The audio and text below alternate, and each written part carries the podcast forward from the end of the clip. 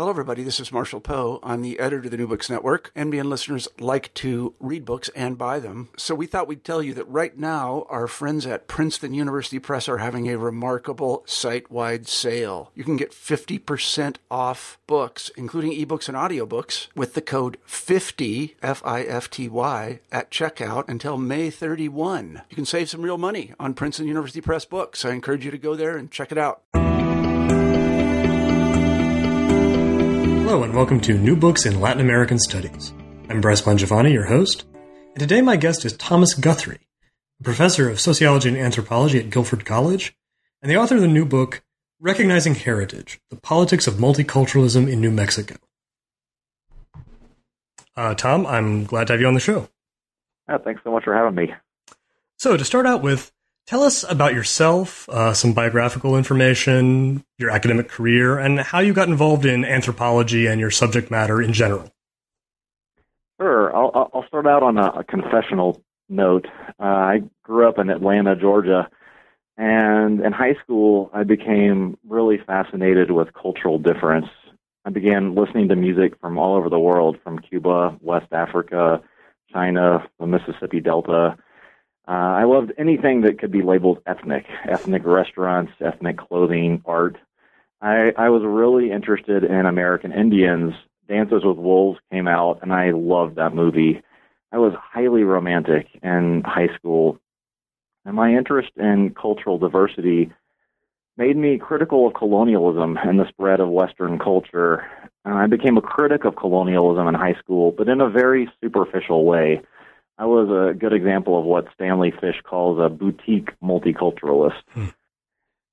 So I went to college and began studying anthropology, which was a pretty natural transition for me given my interest.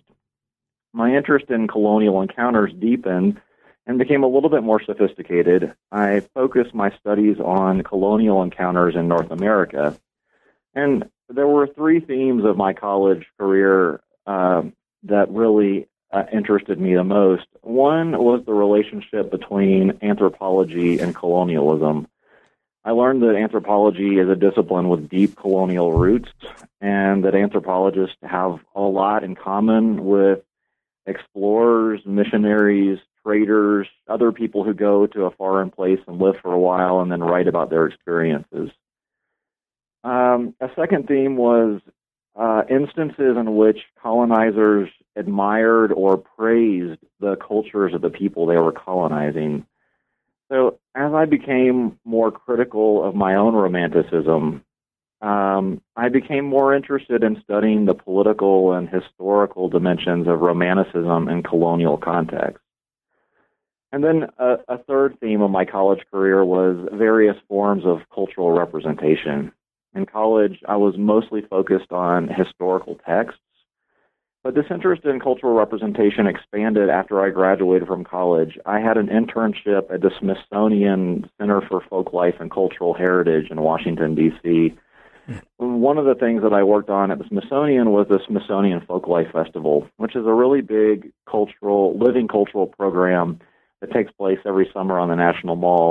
In Washington, the Smithsonian brings people from all over the world to uh, demonstrate their cultural skills and knowledge and traditions. So I became really interested in public cultural representation, public folklore, and museums. Everything that the Smithsonian was doing was founded upon a very strong multicultural ethic, a commitment to, to nurturing cultural diversity. And this was an ethic that I became passionate about. But I also realized how complicated public cultural representation is. So I decided to go to grad school. I went to the University of Chicago to study anthropology and to pursue all of these interests. And after my first year in grad school, I had an internship at the Anasazi Heritage Center, which is an archaeology museum in southwest Colorado near the Four Corners. It's run by the Bureau of Land Management. I had always been interested in the American West. I think the, the West is a really great place to to study North American colonialism. And while I was there in, in the Four Corners, I visited a bunch of different national parks and monuments in the Southwest. So at this point, federal land management, museums, cultural heritage, uh, were all kind of coming together for me as uh, things that I was really interested in. I I started thinking a lot about how the National Park Service represents Native American cultures and history. And the following summer, I spent two weeks traveling around northern New Mexico and southern Colorado looking for a dissertation project. Uh, I was intrigued by New Mexico's double colonial history. New Mexico was colonized first by Spain and then by the United States.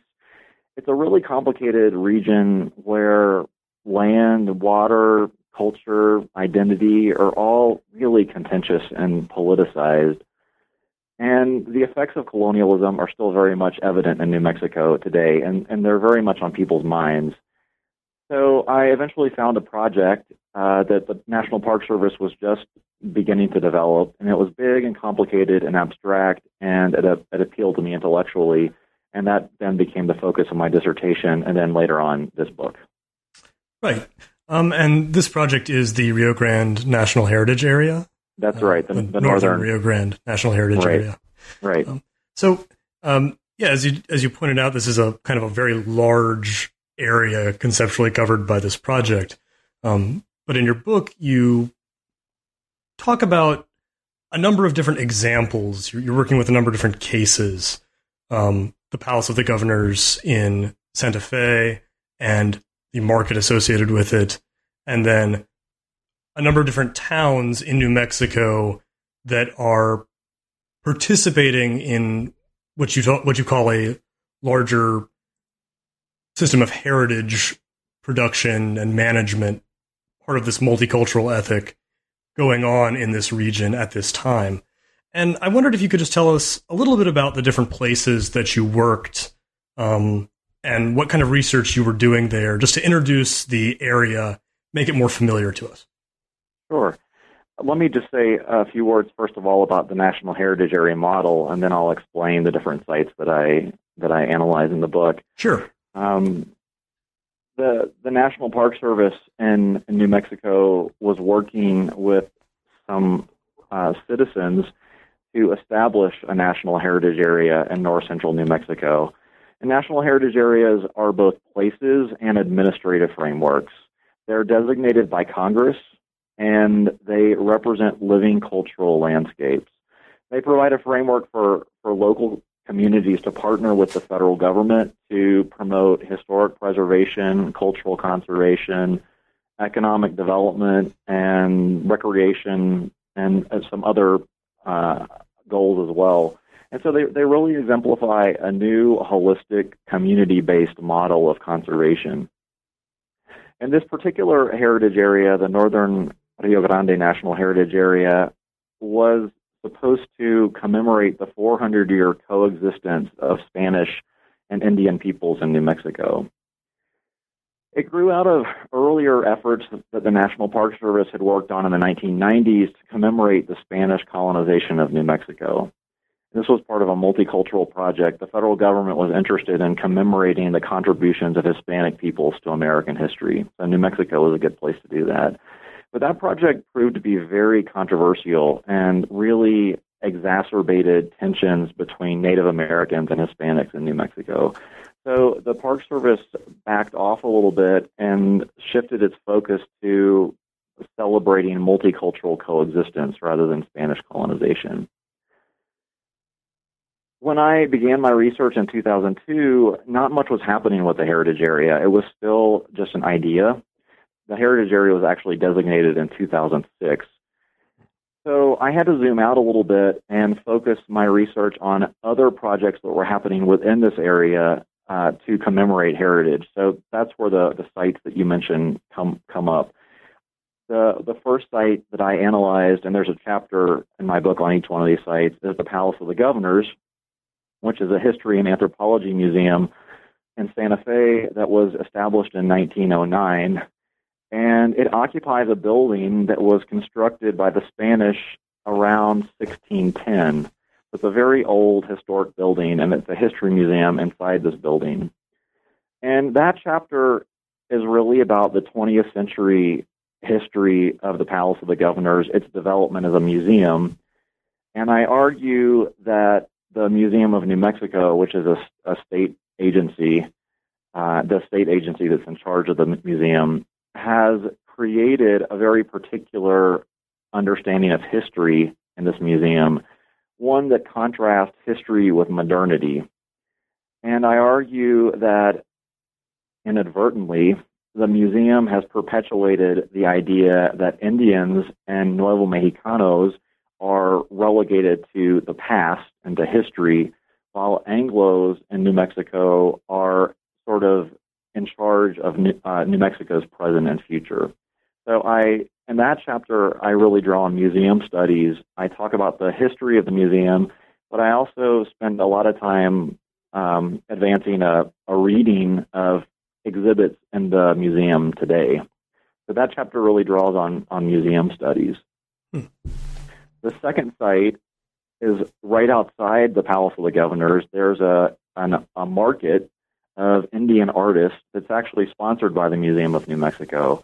So any anyone who's ever been to Santa Fe will certainly have seen this. It's sort of a quintessential New Mexican cultural experience to walk down the portal or the front porch of the Palace of the Governors and uh, look at the artwork, that mostly jewelry and pottery, that these Indian artists are selling.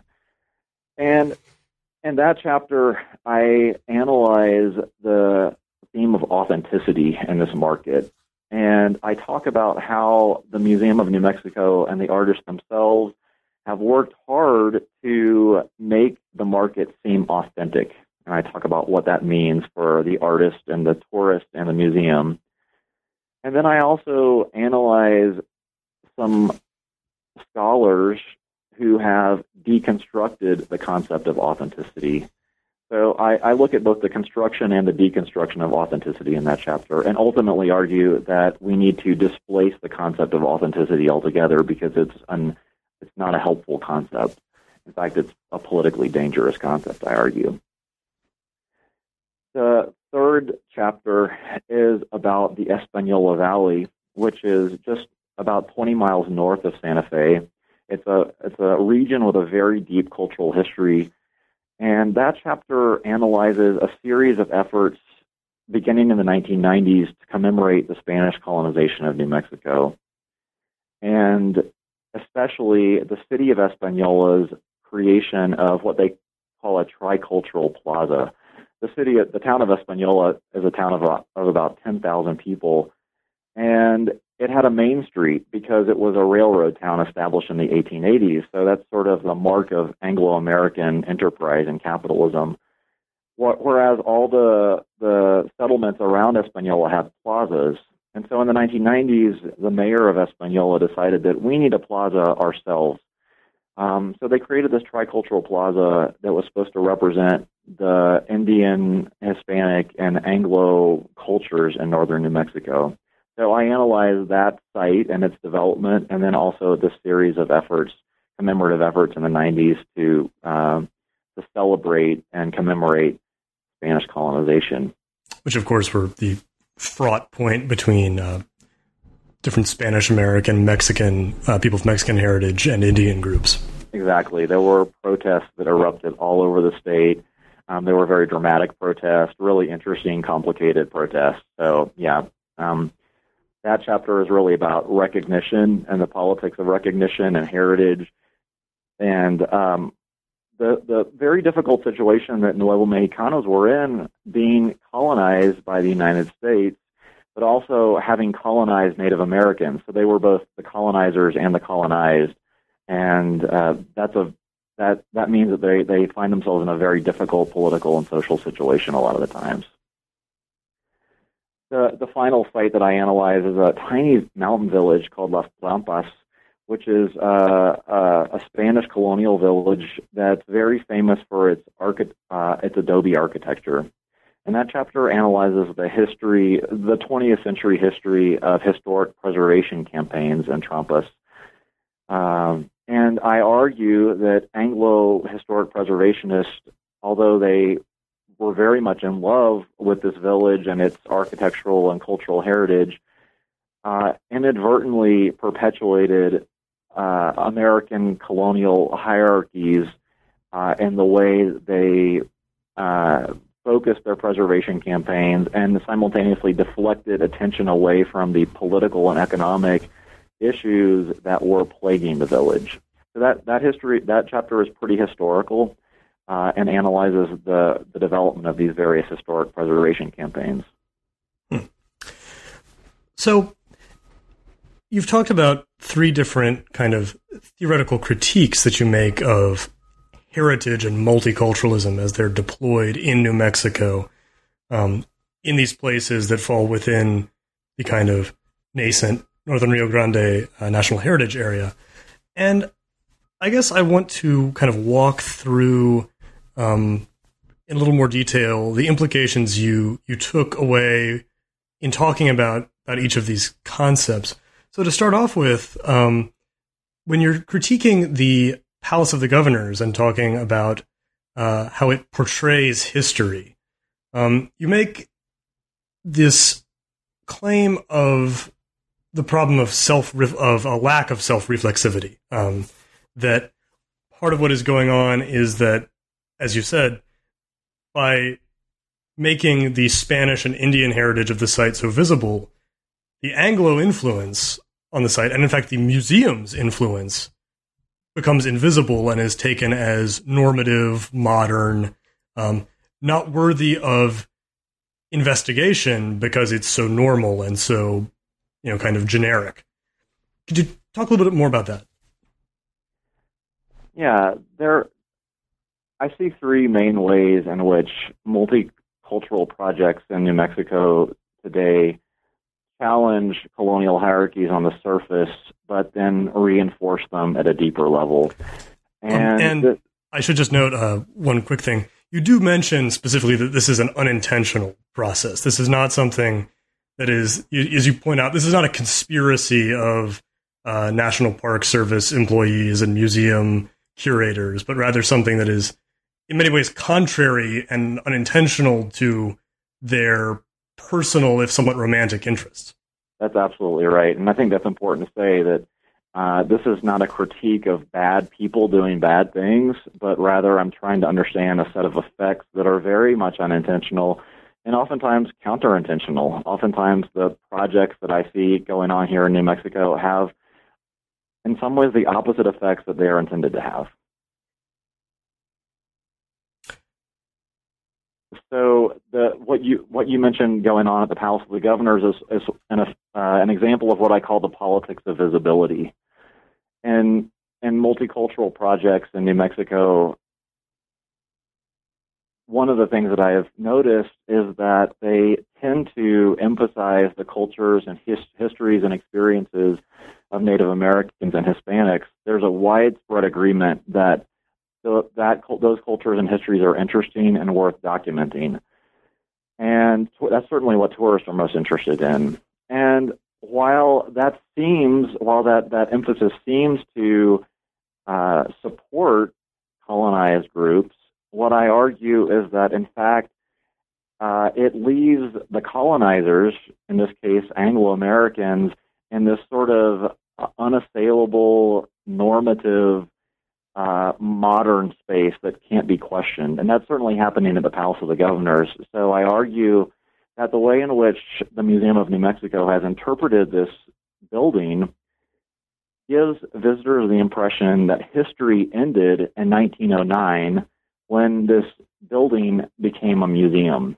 So the museum, the whole, mo- most of the twentieth century history of the museum exists outside of history, which is this sort of normative modernity.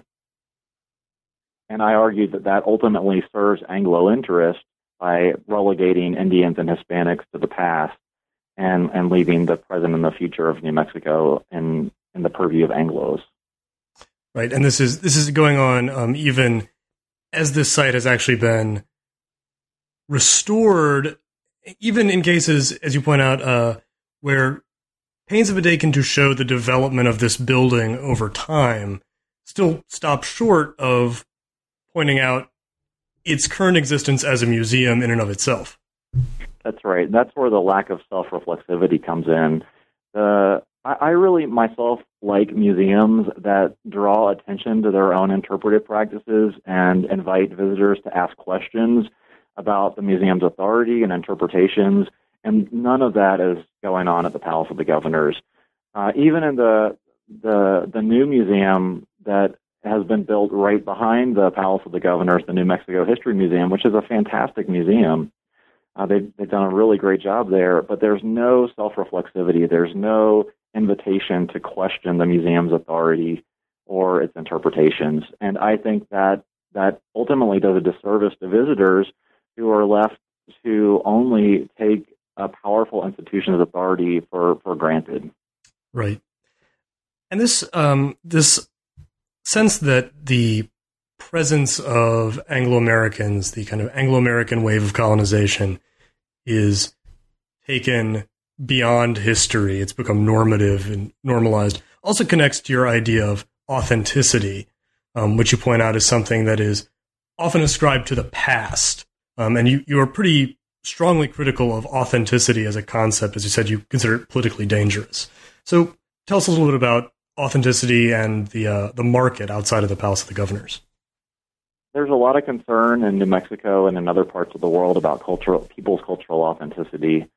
But when you think about it, whose authenticity are we really concerned about? We're, we tend to be concerned about the authenticity of people who've been colonized, uh, not so much the dominant groups. I, I had a student once who very wisely pointed out to me, uh, we were in a in a, a discussion about Native American authenticity. Nobody expects white people to drive horses and buggies around town because that's the way they used to do things.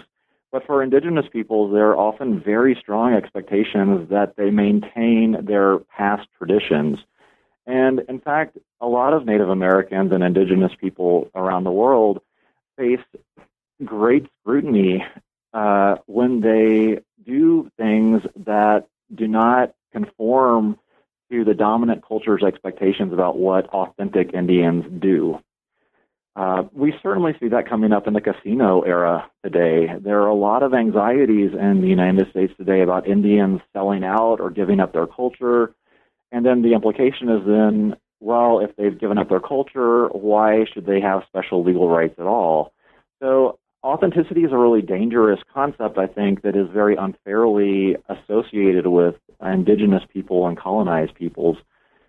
And I argue that rather than be so uh, obsessed with the, the the degree to which indigenous people maintain their past traditions, which are oftentimes just imagined past traditions, um, we should encourage uh, more flex- flexibility and acknowledge people's rights to Uh, live in the present and to, to shape their own futures in whatever way they, they seem uh, they think is the best way to do that. So there's a lot of concern under the, the port in the Portal market at the Palace of the Governors about the authenticity of these uh, artists. In fact, in the nineteen seventies, there was a, a court a series of court cases where Anglo and Hispanic artists sued the Museum of New Mexico because the Museum of New Mexico had made a policy that only Native Americans could sell in this space. So these other artists were not happy with that policy and argued that it was a form of racial discrimination. But the Museum of New Mexico, which won its two cases, argued that this is not racial discrimination. This is a cultural preference. This is a, they called it a living cultural exhibit. And therefore, they argued that they had the ability and the need to exert their curatorial control over the market. So this raises all kinds of questions about who is selling under the market, what are they selling, how are they selling it, and there, this has been pretty contentious over the uh, the last few decades. Um, and so uh, there's a lot to say there. I, I won't go into too much detail, but authenticity has been highly contentious. It's been very litigious under the Palace uh, Portal market.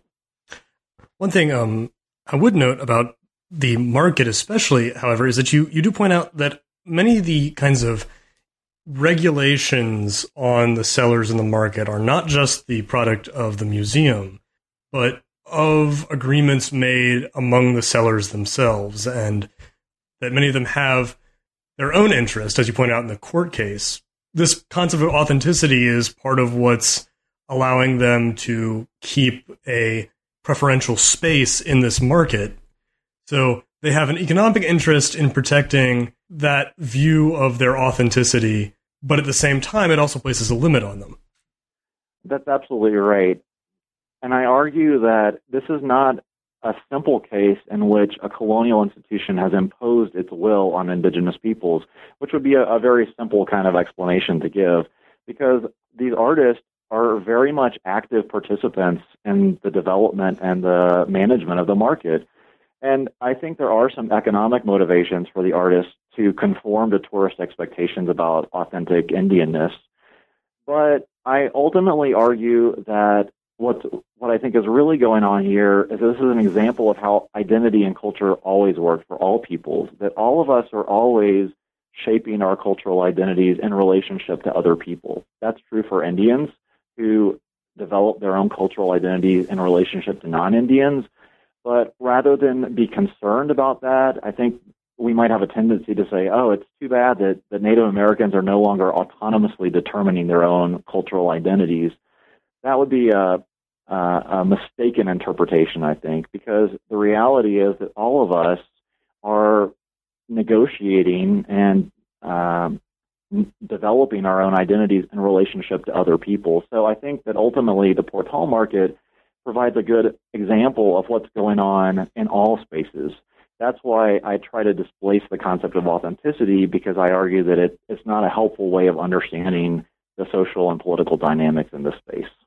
You also point out that uh, another element of authenticity is, as a concept and something that is mentioned, you uh, repeat uh, remarks by both Anglos and Indians on this point, is that an authentic culture must somehow be unconscious. It cannot be like the very idea that culture is constructed or that people are engaged in constructing and reconstructing their culture and their identity is itself inauthentic.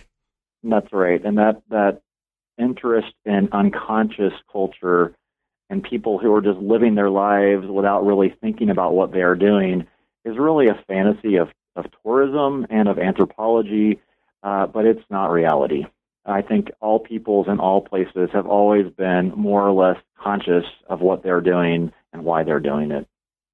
And again, speaking of this kind of consciousness, and especially the role that, in this case, the two kind of more marginal groups at work in this multicultural paradigm in New Mexico, um, Indians and Nuevo Mexicanos, their role in multiculturalism is related to this concept of authenticity and also to what you talk about as the politics of recognition and the particular importance of being recognized as a group with a specific history and being able to display that history. And this is something that you bring up throughout the book, but especially um, as regards uh, Española, this city that creates its own plaza where it had none before. All right. Uh, recognition is certainly a central theme of the book. And the politics of recognition has become a dominant form of multiculturalism in the United States and in, in many countries like it, where subordinate groups seek social justice through recognition.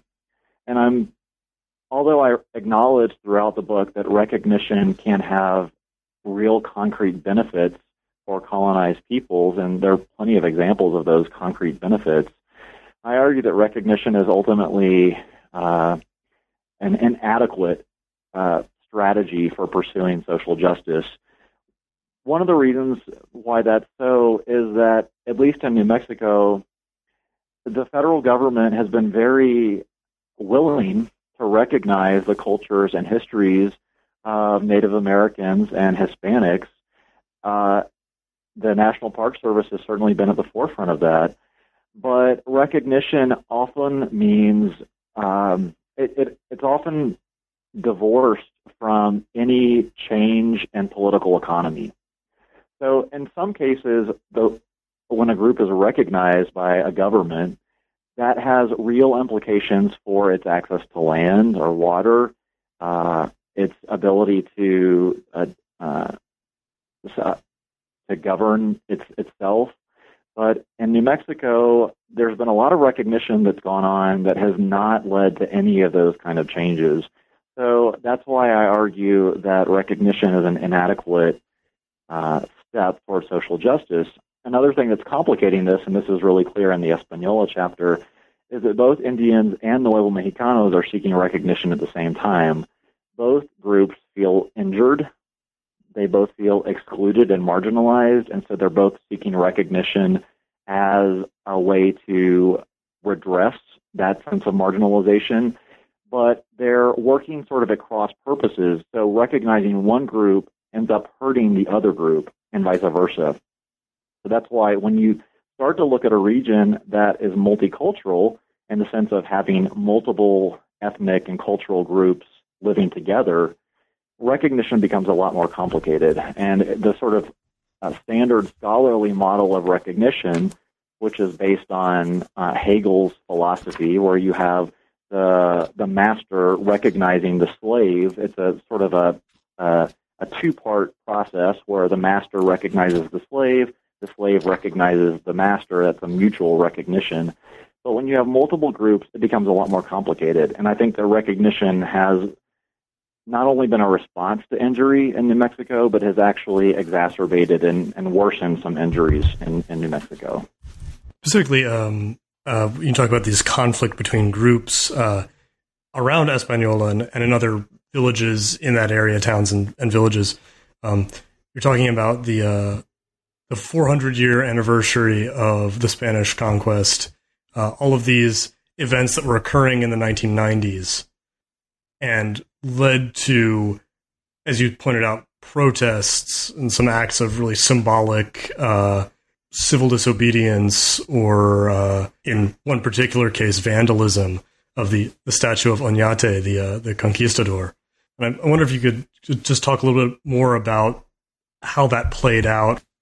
Sure. The nineteen nineties was a really interesting period in, in New Mexico, because nineteen ninety-two was the Columbian Quincentennial, and then nineteen ninety-eight was the four hundredth anniversary of uh, Juan de Oñate's colonization of New Mexico for Spain. So there were these two anniversaries that created really an explosion of discourse about Spanish colonization. And especially the Oñate quad- quadricentennial was highly controversial. So the statue that you mentioned uh, was an, an interesting case. This is a, a bronze statue of Oñate the Conquistador that was uh, uh, put in a, a, a visitor center in a small community in northern New Mexico near the site of the original uh, Spanish capital in New Mexico. So Hispanics really felt like this was an opportunity to assert themselves, their place in American history, to reclaim some of their pride and dignity. They had they were feeling pretty marginalized at this point. But you can imagine how Native Americans felt, and there were a bunch of Indian pueblos right around where the statue was. Um, a lot of them said, hey, we don't want to celebrate Oñate. He he was we consider him to be like Hitler. So the views about Oñate were very polarized in the nineteen nineties. Some people considered him to be a hero, others a villain.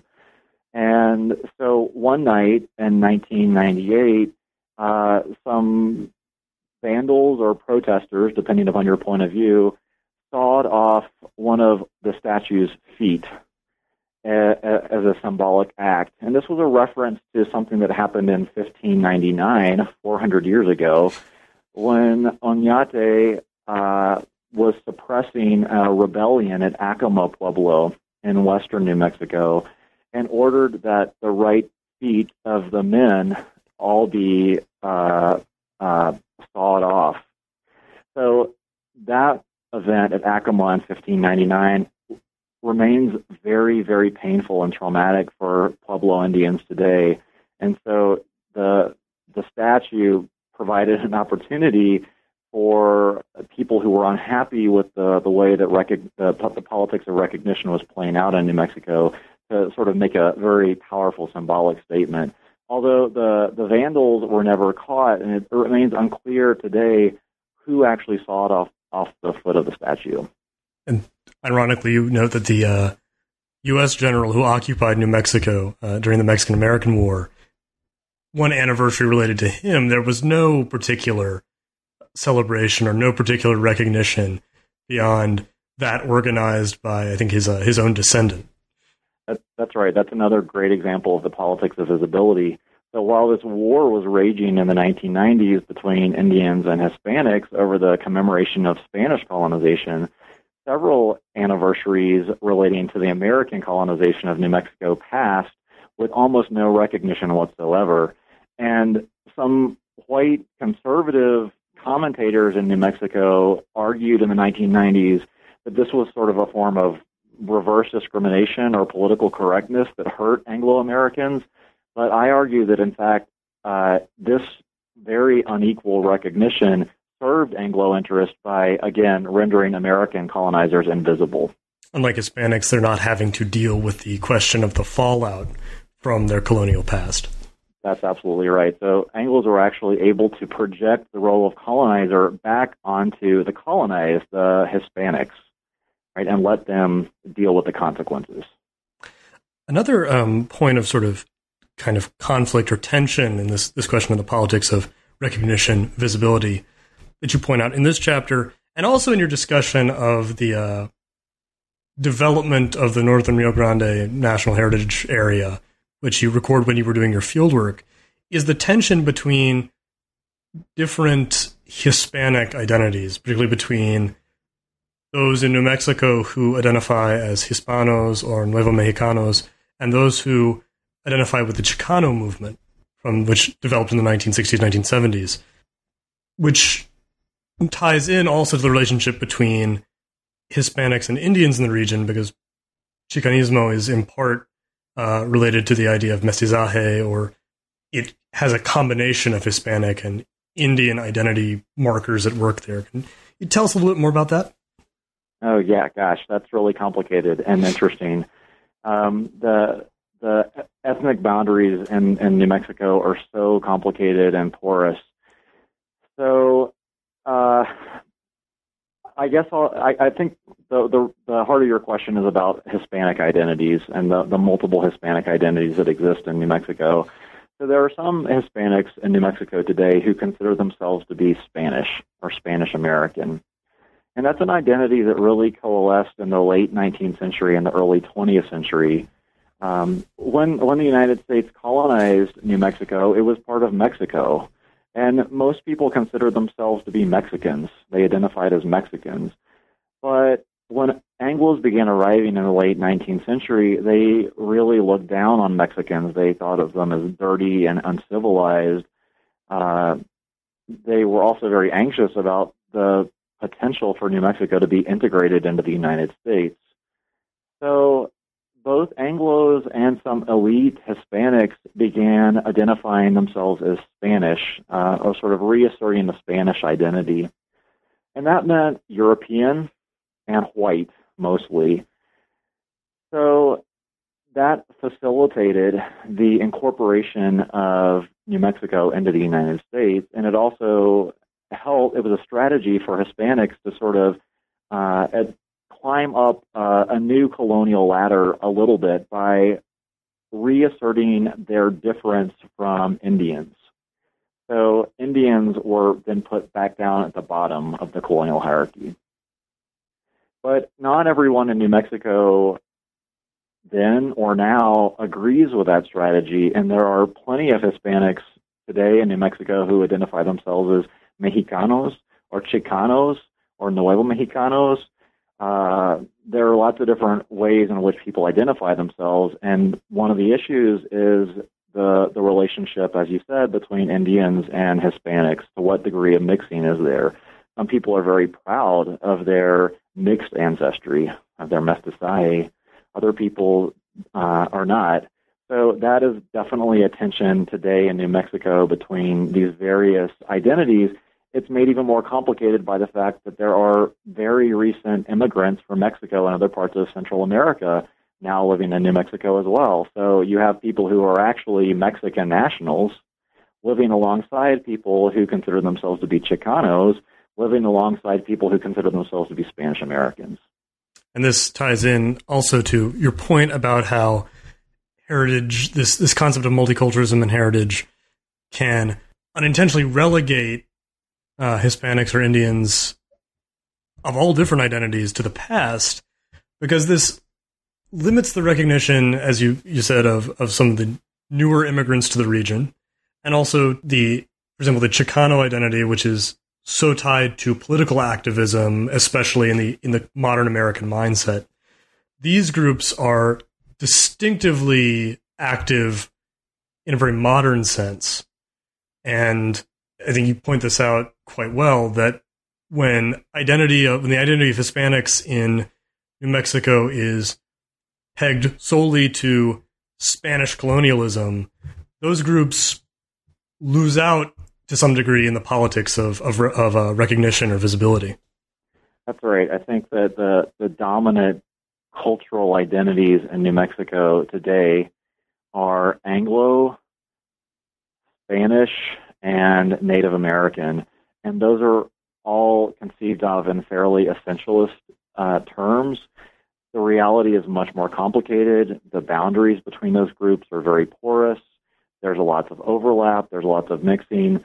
But because the dominant narrative is of this tricultural region that includes three very distinctive groups, that really makes it difficult to recognize the social complexity that's uh, the reality here. Right. So uh, tell us a little bit about Las Trampas and your your personal experience there, because that, that's the uh, last major chapter in the book, and you talk a bit about your own personal role as an anthropologist there. But also in that chapter, you talk about some of the pressing political and economic issues um, that are related to especially land ownership, because Las Trampas is a village which has been the planned site of various kinds of historical preservation initiatives, which have met with some degree of resistance from its inhabitants and people in the area. So uh, Las, Las Trampas is a village. It's a tiny village. It has about one hundred residents in, in the mountains of northern New Mexico that has both witnessed devastating land loss and has attracted cultural admirers throughout the twentieth century. So there's a, a, a it's ironic, I think, that Anglo preservationists have portrayed this village as being culturally intact and admirable, at the same time that the village was, in terms of its political and economic basis, really in a crisis. So in that chapter, I look at the twentieth century history of historic preservation efforts and the ways in which Anglo preservationists have represented um, this village. And I argue that there are sort of two dominant discourses about this village. One is that the village is a, a isolated, uh, culturally pure, self-sufficient agricultural community that has changed very little over time. That's a romantic discourse. The other discourse is that this is a village that is hemorrhaging residents and cultural integrity, and it needs to be saved. Both of these discourses, I argue, uh, support the American colonial status quo in, in New Mexico by deflecting attention away from the devastating effects of American colonization. So the chapter is really, uh, most of the chapter is me analyzing uh, texts and historical events from the past. But at the end of the chapter, I the chapter becomes much more self-reflexive, and I think about my own relationship to this village and the own text that I'm producing myself. And I argue that actually the kind of representation that I'm doing is in many ways very similar to the representations that all these people that I'm critiquing have done. So that's another example where I consider the relationship between colonialism and anthropology. And so as I was doing this research, I was pretty uh, anxious about my inability to do meaningful field work in this village. So I really wanted to provide the the villagers themselves with an opportunity to represent themselves, which previous writers had not really done. The only problem was that every time I went to the village, I I couldn't find anyone. There was nobody around, and I didn't have the courage to start knocking on doors to just kind of uh, interview people about their experiences. So several years passed with me not really being able to be a good anthropologist and do good research in this village. I had, I thought I was doing a good job writing about the Anglo writers who had represented the village, but here I was kind of just like another Anglo writer representing the village. So eventually I came back, and a friend of mine uh, said that he would go with me to, to the village and maybe facilitate some introductions. And I had this really interesting experience where we went up uh, to the village one day, and he, my friend Sam began knocking on people's doors. Uh, he is him, himself a Nuevo Mexicano and felt very comfortable doing this. We eventually found uh, the woman who had the key to the church, and, and Sam, my friend, uh, convinced her to, to open the church for us so we could go inside and, and look inside. And we walked and talked for a while, and then finally I asked this woman, who had been quite friendly, if it would be possible for me to come back and talk to her some more later in the week about the village and preservation and all the issues that I was interested in. And she told me no, that she was very busy. And so then we asked if there was somebody else that I could talk to, and she said no, there wasn't. So I got the the message that, that um, it would be inappropriate for me to push any further uh, in my research in this village.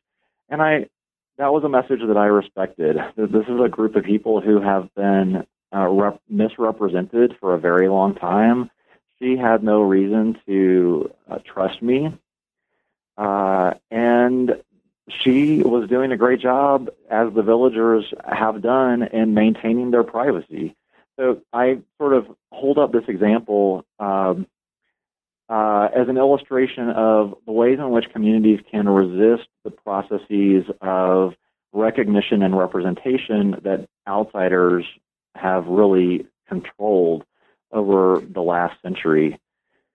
Although I end up arguing that I, I can't really make any strong arguments about this community because of my inability to do research there. So I, I really try to be quite self-critical and to suggest that I am not the best guide to understanding what's going on in this village.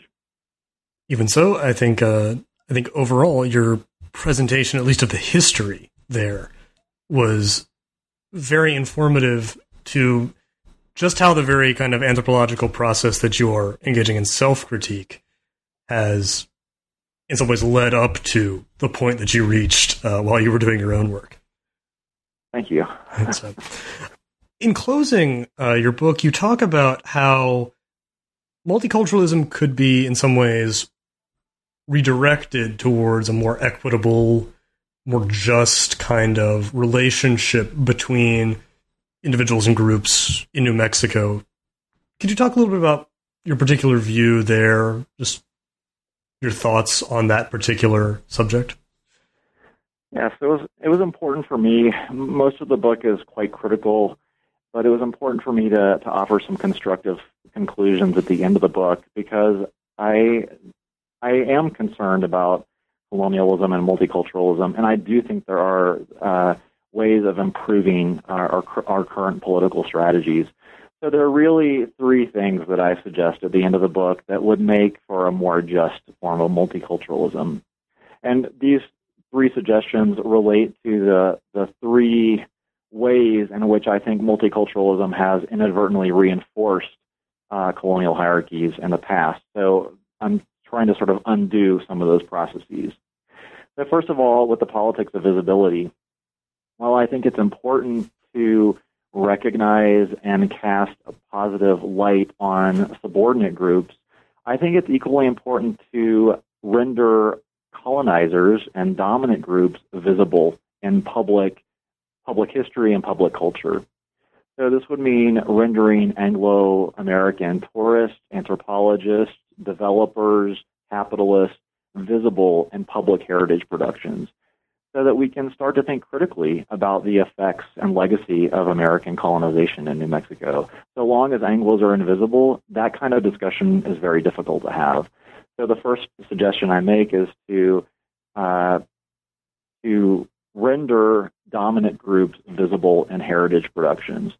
Another reason for doing this is because it helps to dismantle this idea that some people have culture and other people are modern, which I think is a very politically dangerous kind of idea.